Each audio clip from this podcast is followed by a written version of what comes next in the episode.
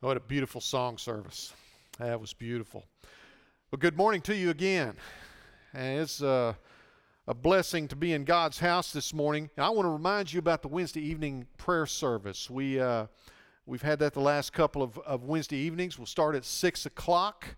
And so uh, if you can make it, that would be great. We're, we're going to pray for the church, pray for the pastor search committee. We're going to pray for uh, pray for the city of Davis. Uh, it's just a prayer service. So uh, if you uh, if you could be here on Wednesday, that would be wonderful. Uh, we're going to continue our study of the God breathed letter that uh, we have come to call Philippians. And this week is week five of our study. That's hard to believe that we've been in it for uh, that long, but we have. We've covered some good ground covered up through chapter 2. Now, the last two weeks we've talked about the mind of Christ. And this morning we're going to continue with that theme uh, to have a better understanding of the mindset of Christ.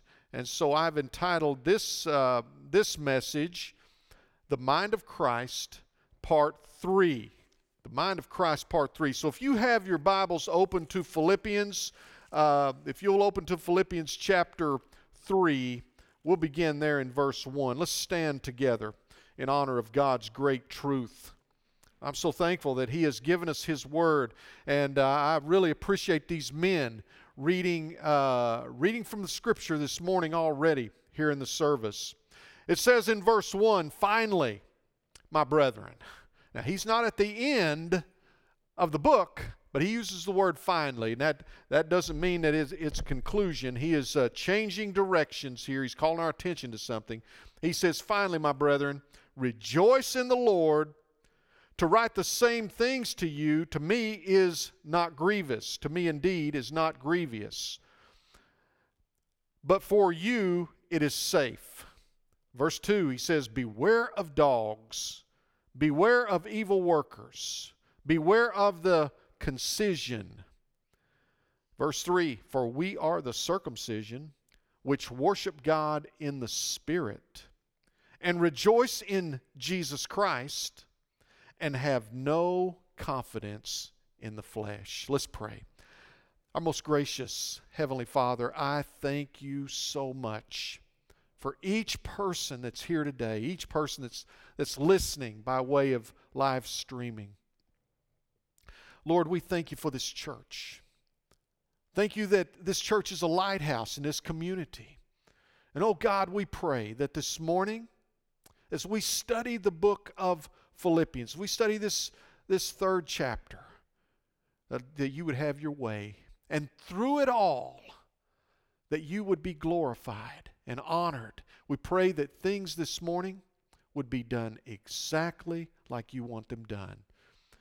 Thank you, Heavenly Father, and would you bless our time here in Jesus' sweet name. Amen. Now, let me give you the three points for this morning. Once again, I've entitled the message, The Mind of Christ, Part 3. So, the three points from this morning's text uh, that we just read, you can see there are three directions for the Christian mindset. And basically, you can see those in verse 3. And so, first, Christians should worship God in the Spirit. That's the first thing this morning we're going to talk about. Christians should worship God in the Spirit. The second, Christians should rejoice in Christ Jesus. We're going to see what that means. Christians should rejoice in Christ Jesus. And third, you can see it there in verse 3. And third, Christians should have no confidence in the flesh. They should have no confidence in the flesh. We're going to see what that means as well. Now, let's unpack these directions because they're directions for you and I. And I love it when God reveals His will to us. This is a part of God's revealed will for you and I and for the people of this church. Let's look at the first one Christians should worship God in the Spirit.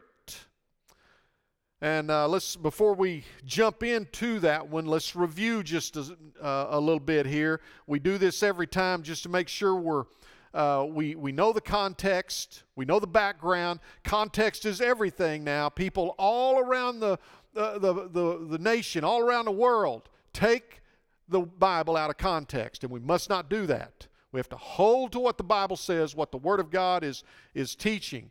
Uh, this was probably written in the, the early 60s. That's what uh, I kind of feel like it is, maybe 61, 62. Now, that is the AD 60s. This is the first century of the church.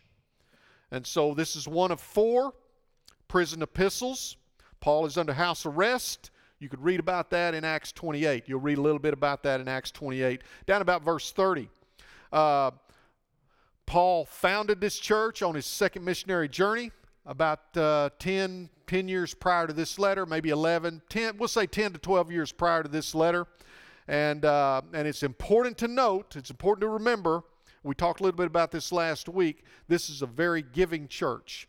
And some have called this, the church of uh, Philippi, they've called it the, a model church. And I would say it is a model church.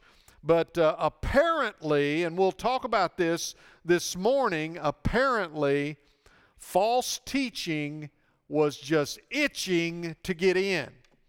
And I would tell you that false teaching is itching to get in every church. It wants in. And we looked at a little bit of that this morning in, uh, in the book of Revelation uh, with regard to the church at Thyatira. And so, uh, Let's, let's review a little bit about last Sunday because last Sunday we talked about uh, some major characteristics of the mind of Christ. And two of those characteristics are a humbleness. You see this up in uh, verse uh, verses 6 through 8 of chapter 2. The mind of Christ, humbleness, and then you can see that he was obedient. You see both of those mentioned in verse 8 of chapter 2. And uh, we're told to let this mind be in us. And then a very important comfort regarding the mind of Christ is found in verse 13 of chapter 2 that it is God which works in us, both to will and to do of His good pleasure. That's the Holy Spirit of God. He is working in us. If you're a believer, He is working in you, He's doing His part. He's the one that breathed the Word of God. It's spirit breathed. And uh, He is doing His part to help you, to help me, to do God's will. And God has revealed a portion of His will through His Word. And so we looked at a couple of examples of men who had the mind of Christ. And those are found in the latter portion, beginning in verse 19 of chapter 2. And one of those is Timothy. You can see uh, it says that Timothy, uh, it says in verse 21, for all seek their own, but not this guy.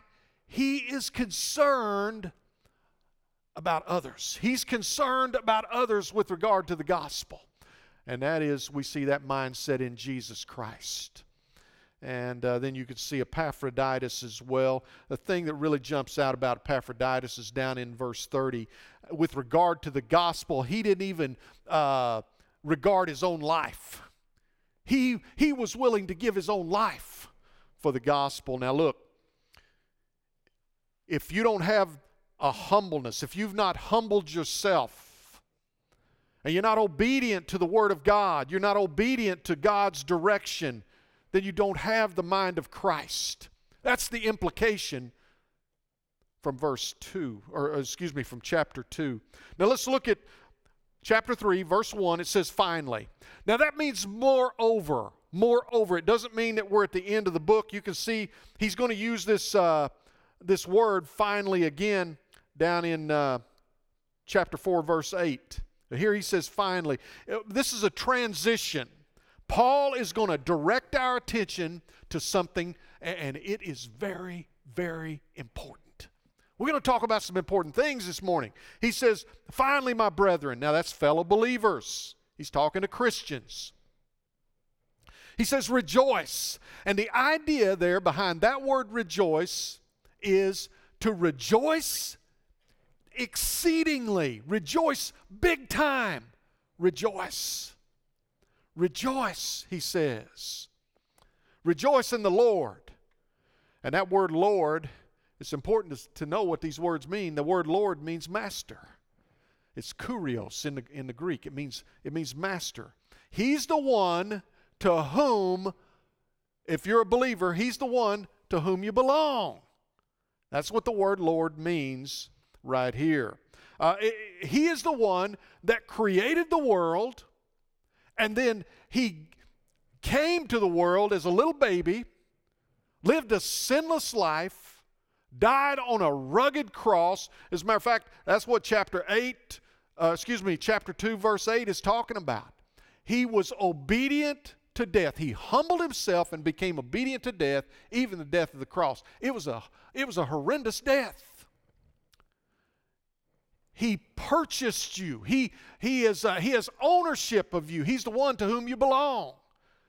And, uh, and that's why it says in uh, verse 11, look over at, at uh, chapter 2, verse 10. Look at that. Look at verse 10. It says that at the name of Jesus, every knee should bow of things in heaven and things in, in earth and things under the earth. There's going to come a day when every knee is going to bow and that every tongue should confess that Jesus Christ is Lord. He is Lord.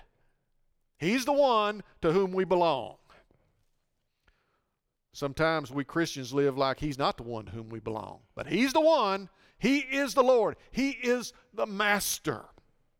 He is the Master. Now look at look at verse one of chapter three. It says, uh, "To to write these to write the same things to you to me indeed is not grievous." And that word grievous means uh, it means this: to write these things to you is not irksome to me. I'm not reluctant to write these things to you, is what Paul is saying. He, he's saying, I want to help you. And that's the idea, he says there, but for your for you it is safe. Excuse me. It's for your safety. It's for our safety. This direction is given. So look what he says in verse 2 Beware of dogs. Beware of he uses beware three times there. Beware of dogs. Beware of evil workers. Beware of the concision. Now, that's, uh, uh, uh, that's all three of those are referencing the same group. And these are legalists. Have you ever heard that term? Legalist? Now, look, if you hear that term legalist, you got to be sure you know what, what, what is being talked about. When you hear the word legalism, oftentimes you'll hear people say, well, that guy, he's trying to get me to do this or that. Is, uh, you know, he's, he's legalistic. And so, look, the word legalism refers to somebody that is a, a direction they're, they're given that, uh, uh, as far as working our way to heaven, uh, there, there's something else we have to do. It's not Jesus only but you need to do this. They're legalistic as far as works. We've got to keep, uh, keep the law. And that's what they were saying to these, these people. Uh, it's not a reference to this. Look, God wants us to be holy. So when you, when you hear someone saying, uh, look, I, I'm, I'm, trying to, I'm trying to follow God, I'm trying to do this, I'm trying to remain pure, that's not legalism. And so you got to be sure that you see that difference. God wants us to be pure. God wants us to have those standards in our lives. He wants us to be cautious. Matter of fact, we, as we went through First Peter, remember, God said, Be holy, for I am holy. He wants, He has standards, and oftentimes you'll see people that, uh, uh, that get after other people just because those people have a standard in their life. They set standards because they're trying to please God. has nothing to do with salvation. Legalism, on the other hand, is where somebody uh, uh, determines that, well, you, you need to keep uh, this rule or you need to do this in order to get to heaven. It's not Christ alone. And I, I, I'm here to tell you that it is Christ alone.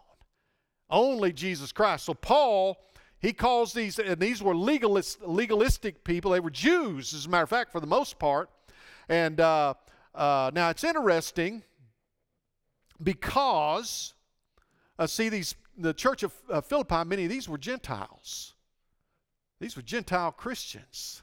This was in, uh, in the province of Asia. Oh, excuse me, not the province of Asia. This was in uh, uh, Macedonia.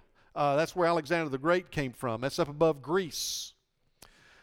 And so uh, uh, the Jews had a name for the Gentiles. And you probably heard that name before dogs.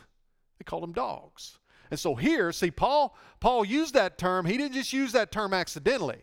He calls those guys dogs. He says, You beware of the dogs. He's referring to those, those, those Jews, that Jewish legalism, where they were saying, they were emphasizing that uh, uh, you, in order to be right with God, you had to keep the law of Moses.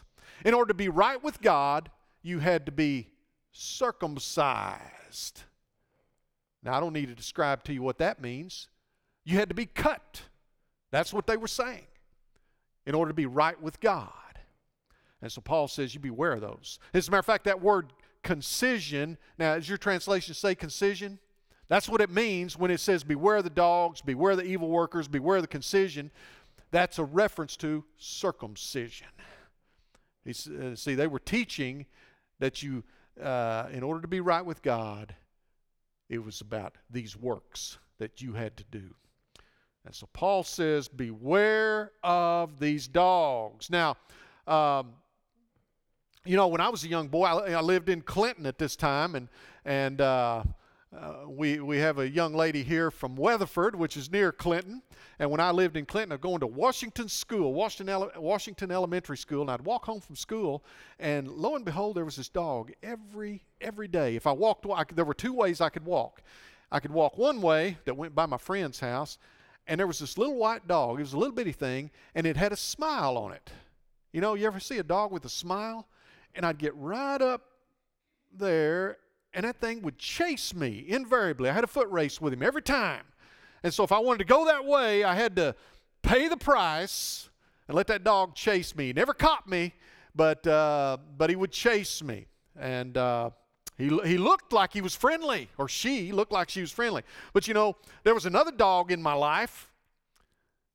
You know, my friend called me, and I may have told some of you this. My friend called me and said, "Hey, he knew I liked, or she knew I liked uh, Labrador Retrievers." and this was a Labrador, big Labrador. And, uh, and she said there was one that this pharmacist had uh, that wandered upon this pharmacist's house, and it had a fish hook in its mouth. So it's treble hooks, and the fish hook just had it all like this, and the dog couldn't get his mouth open. So the pharmacist knew exactly what to give it, what kind of medication or what kind of uh, you know painkiller or whatever that is, and took the hook out. And so when I got down to the friend's house in Meeker, Oklahoma, I got down to the friend's house, that dog was just laying up there like one of those hee haw dogs. You ever see one of those dogs on hee haw just kind of laying there like that? And uh, I, just, I said, man, I want that dog. I, I need that dog because I like the dogs just kind of lay around.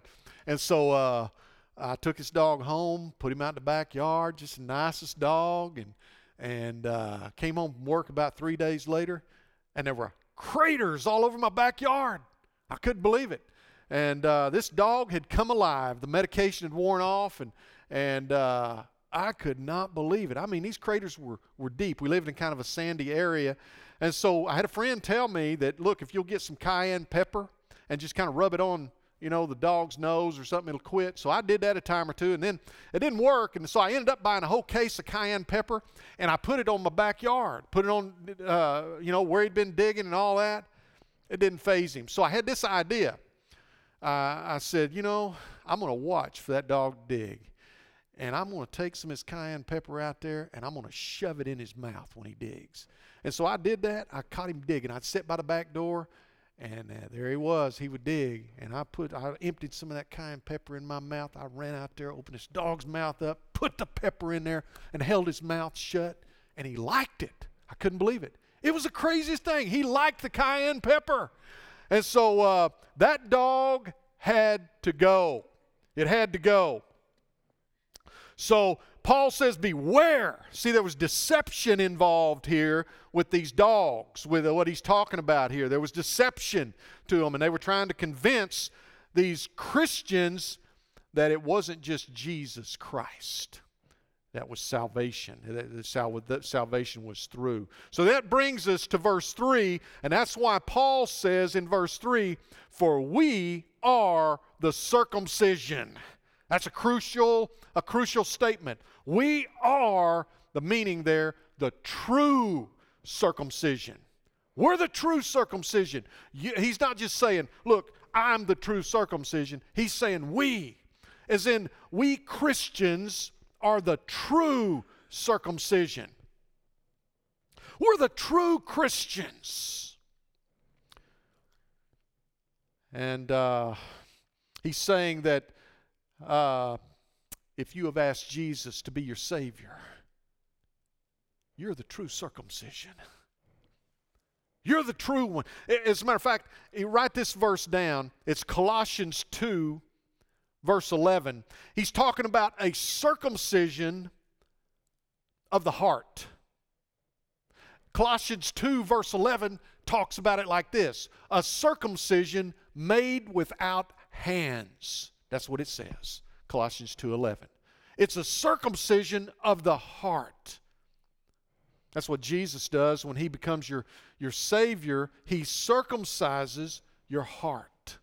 Now, sometimes we want to put on that old man. That, uh, that's, re- that's what Colossians refers to, the old man of sin. We want to put that old man off. Colossians says, Paul, same writer here, same penman used by God, he says, take off the old man, put on the new. It's a circumcision made without hands. And look what he says We are the true circumcision. And here's the direction which worship God in the Spirit. Which worship, that is God's direction. The true, see what he's saying? We're the true circumcision, and here's what we do we worship God in the Spirit. The word worship here means to serve, and it means to minister to. And the idea here is under this worship God in the Spirit, it is complete submission to the Word of God. I think it's already been talked about this morning. I think Brother John mentioned that. Complete submission to the Word of God. See, the Holy Spirit, the Bible says that the Word of God is inspired it, it is, it is God breathed. That's what the word means. It is God breathed to these men. Some 40 men over a period of about 1,500 years. God breathed the words. He didn't inspire the men. He didn't. Wasn't, it wasn't a, uh, like we use the term inspire these days. Oh, he inspires me. No, it means he breathed the word. The Holy Spirit breathed those words. He breathed these words just like he want, wanted them. And so uh, when he says, which worship God in the Spirit, it is a complete submission to the Word of God, prompted by and filled with the Spirit of God. Our flesh being suppressed, that's important. Sometimes my flesh wants to rear up and I have to push it down. Yours ever do that? We'll face that till the day we die. See, God, the Holy Spirit, according to verse 13 of chapter 2, He is working in us. We're talking about a submission to the, to the direction of the Holy Spirit. And here it is it's the Word of God. That's His direction. And so it, maybe you'll be out somewhere and uh, you'll be doing something, and maybe a verse will come to your mind. See, that's the Holy Spirit. He's knocking on your heart. See, when you hide God's word in your heart, that makes it that makes his job easier. He can just recall that verse to you. See, He's working. It says in verse 13 of chapter 2 it is Him that works both to will and to do of His good pleasure in you. So we're talking about obedience to the Word of God. That's what it means when it says we worship the, we worship God in the Spirit. The idea there is is to serve and to minister, to be obedient to God in His Word. Obedience to the Word of God. And we talked about this earlier, and we're in a spiritual battle. Uh, we are right now. They were back at the time of Thyatira that we talked about this morning. Uh, Sardis is a spiritual battle. And what Satan wants to do is get control of your mind, get control of my mind. The battle between uh, good and evil, it's ultimately a battle between God and Satan. And Satan wants to, to get a stronghold, a fortress in your mind to where he can operate from that. That's what he wants to do. Maybe he'll use one of his little demons to do that. He's not, he's not omnipresent, so he can't be in every place at one time. He's not like God. But his, his modus operandi is to, to get a stronghold. That's what the Word of God tells us. A stronghold in your mind from which he can operate. And so you have these roaming thoughts. You know, I have thoughts that shouldn't be there every day. You ever, you ever have those? Now, you're not responsible for those. You know, you have that thought go through there, but you are, you and I are responsible for what we do with those thoughts. We dwell on those thoughts, we think of them. Uh, no. We got to give those thoughts, we got to take those thoughts captive to the obedience of Christ. Take those thoughts, take every thought. That's what uh, 2 Corinthians 10 5 says. Let me read it to you. Bringing into captivity every thought to the obedience of Christ. And see, it even says in there, pulling down strongholds. See, God doesn't want us to play around with those strongholds. He doesn't want us to rename them. He doesn't want us to uh, put another name on them and use those strongholds for Him. He says, I want you to pull them down. And the way we pull them down, the weapons of our warfare are, are not carnal, but mighty through God. You know that verse? To the pulling down of strongholds. That's a reference to the mind. That's a reference to the mind. See, what our mind needs to be is focused on the Word of God. We got to clear our mind from all this junk and get our minds focused on the Word of God so that we can worship God in the Spirit. Worship God in the Spirit. Our minds need to be clean. And I will say to you that we will have to fight that battle all the way to the end, every day.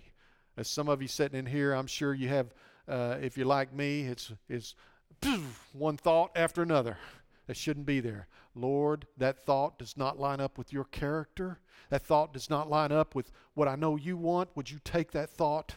I give it to you, Lord. I dismiss that thought. And so you do that every day. Be faithful to do that every day. That's God's way. That's what He wants. We have to get our minds clean.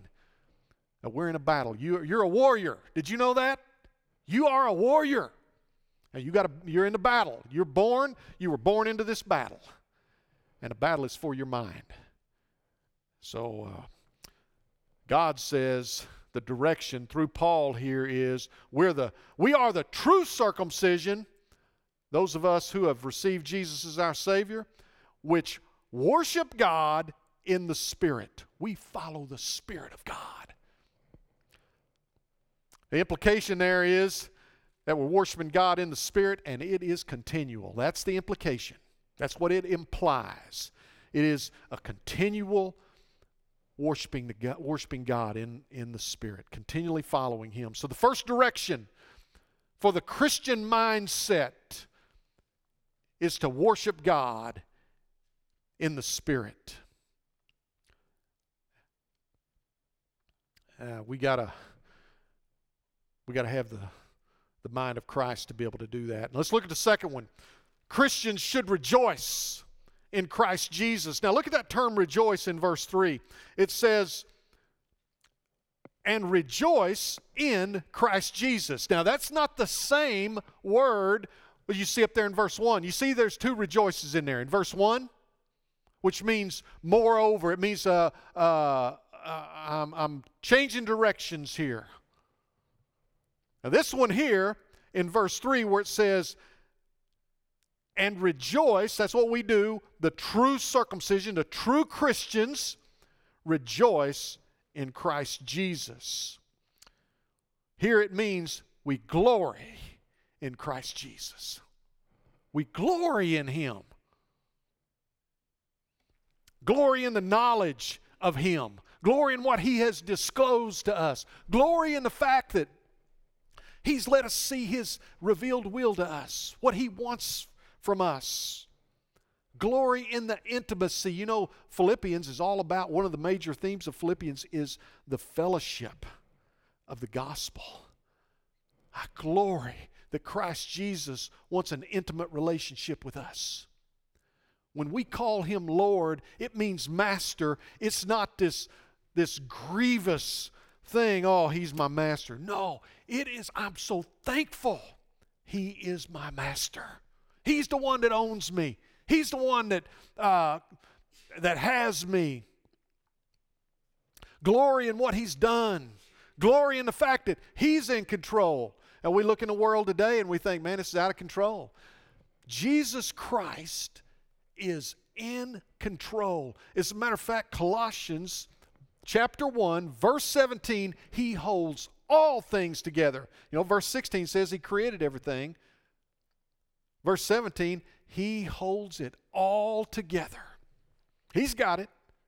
So we don't go off of what things look like, we go off of what we know. Now, listen, if you and I haven't humbled ourselves, and if we're not obedient to the Word of God, then we don't have the mind of Christ. Not saying we're not saved. And see, I know a, I know a lot of saved people that are proud and they're haughty.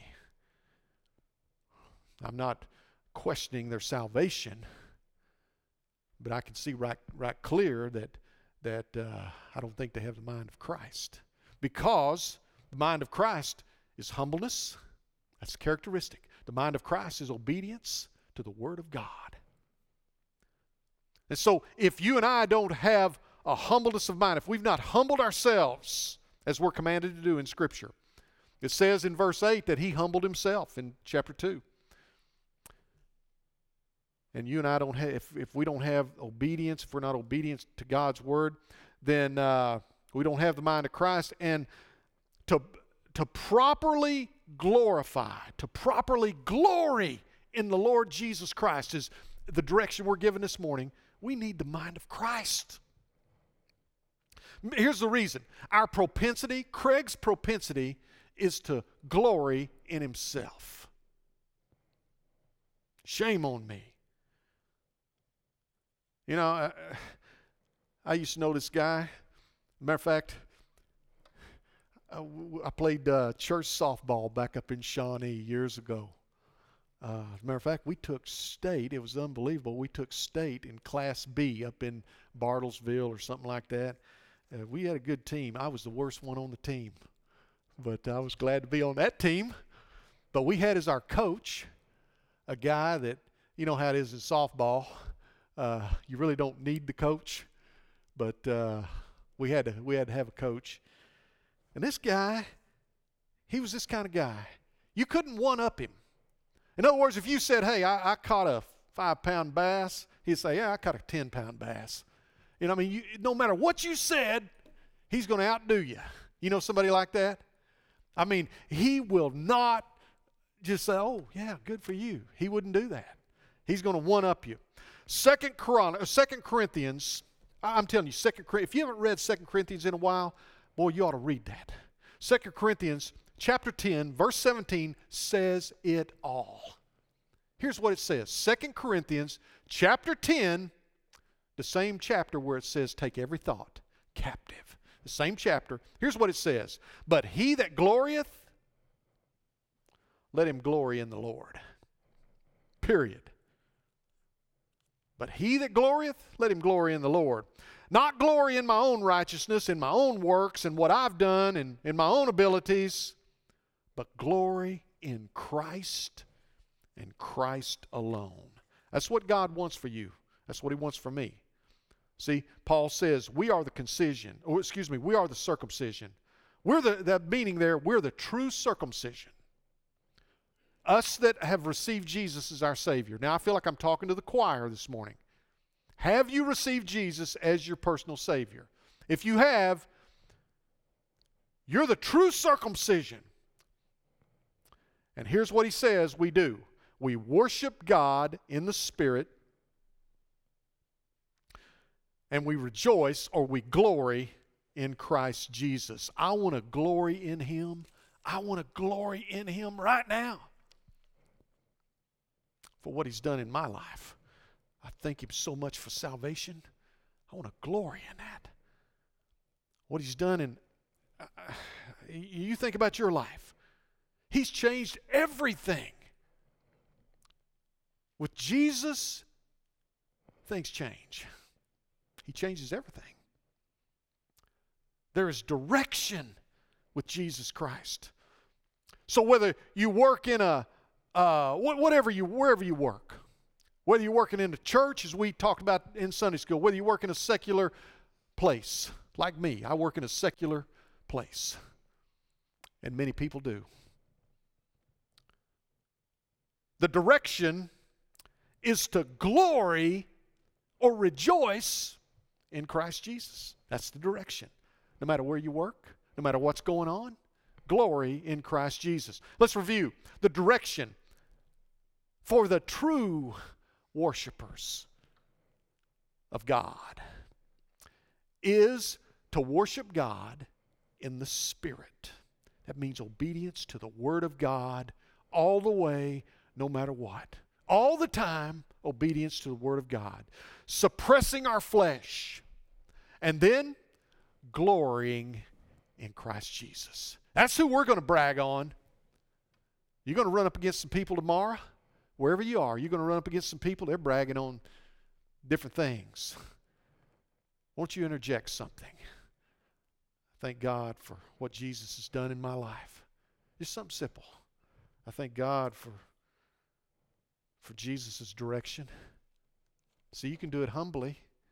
You can do it humbly. You don't have to do it proudly. Just do it humbly. I thank God for, for Jesus Christ in my life. I'm telling you to change things.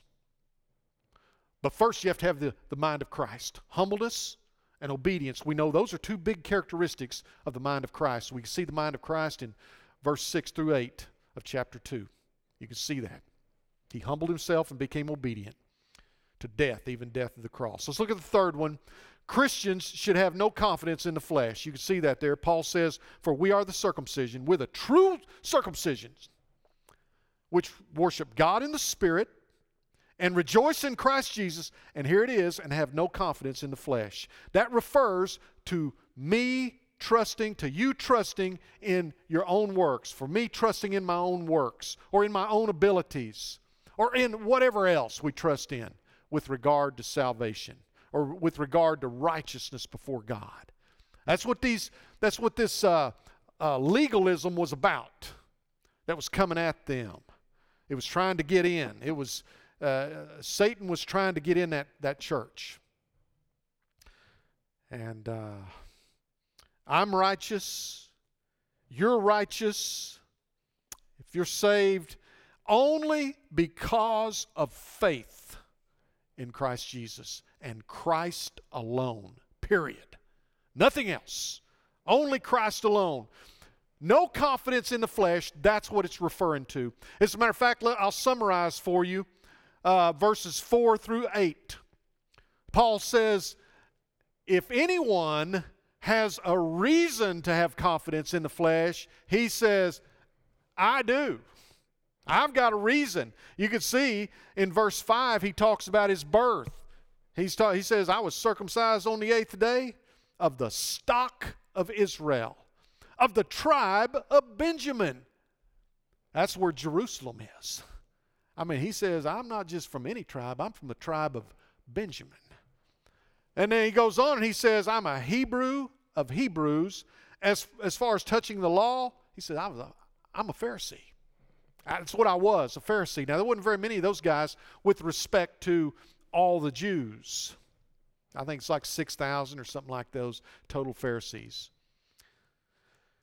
He says concerning zeal, he said, I persecuted the church.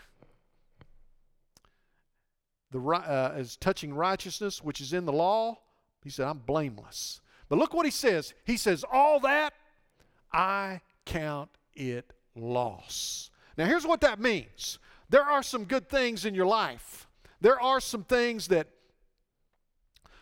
that are good. Your family, for one. But here's what it, here's the idea behind what Paul is saying. He say he says I'm you know I'm a Hebrew. I'm the tribe of Benjamin. That's a good thing. But in comparison to Jesus Christ, in comparison to faith in Jesus Christ, it's not even on the page. Do you see that? When we compare whatever it is to Jesus Christ, there is no comparison. And that's what he means when he says, I count it loss. I count it all loss. As a matter of fact, let's, let's look at verse 9 and we'll close. Verse 9. It says, and be, he says, and be found in him. He said, I count all things lost and be found in him, not having mine own righteousness, which is of the law, but that which is through the faith of Christ. The righteousness which is of God by faith. Can you see how important uh, having the mindset of Christ is? It is essential to have the mindset of Christ. That's why Philippians 2 5 says, Let this mind be in you, which was in Christ Jesus. It's the only way that you and I can follow these three directions that we're given here. Where Paul says, We're the true circumcision. We're, we're the true, true ones. That's you and me. We worship God in spirit. That's the direction. We're obedient to God. We follow the Holy Spirit of God. He wrote the, he, he breathed the words. We rejoice in Christ Jesus. We're not rejoicing in what we've done. And we have no confidence in the flesh with regard to us being righteous before God. It's Christ and Christ alone. Let's all stand together.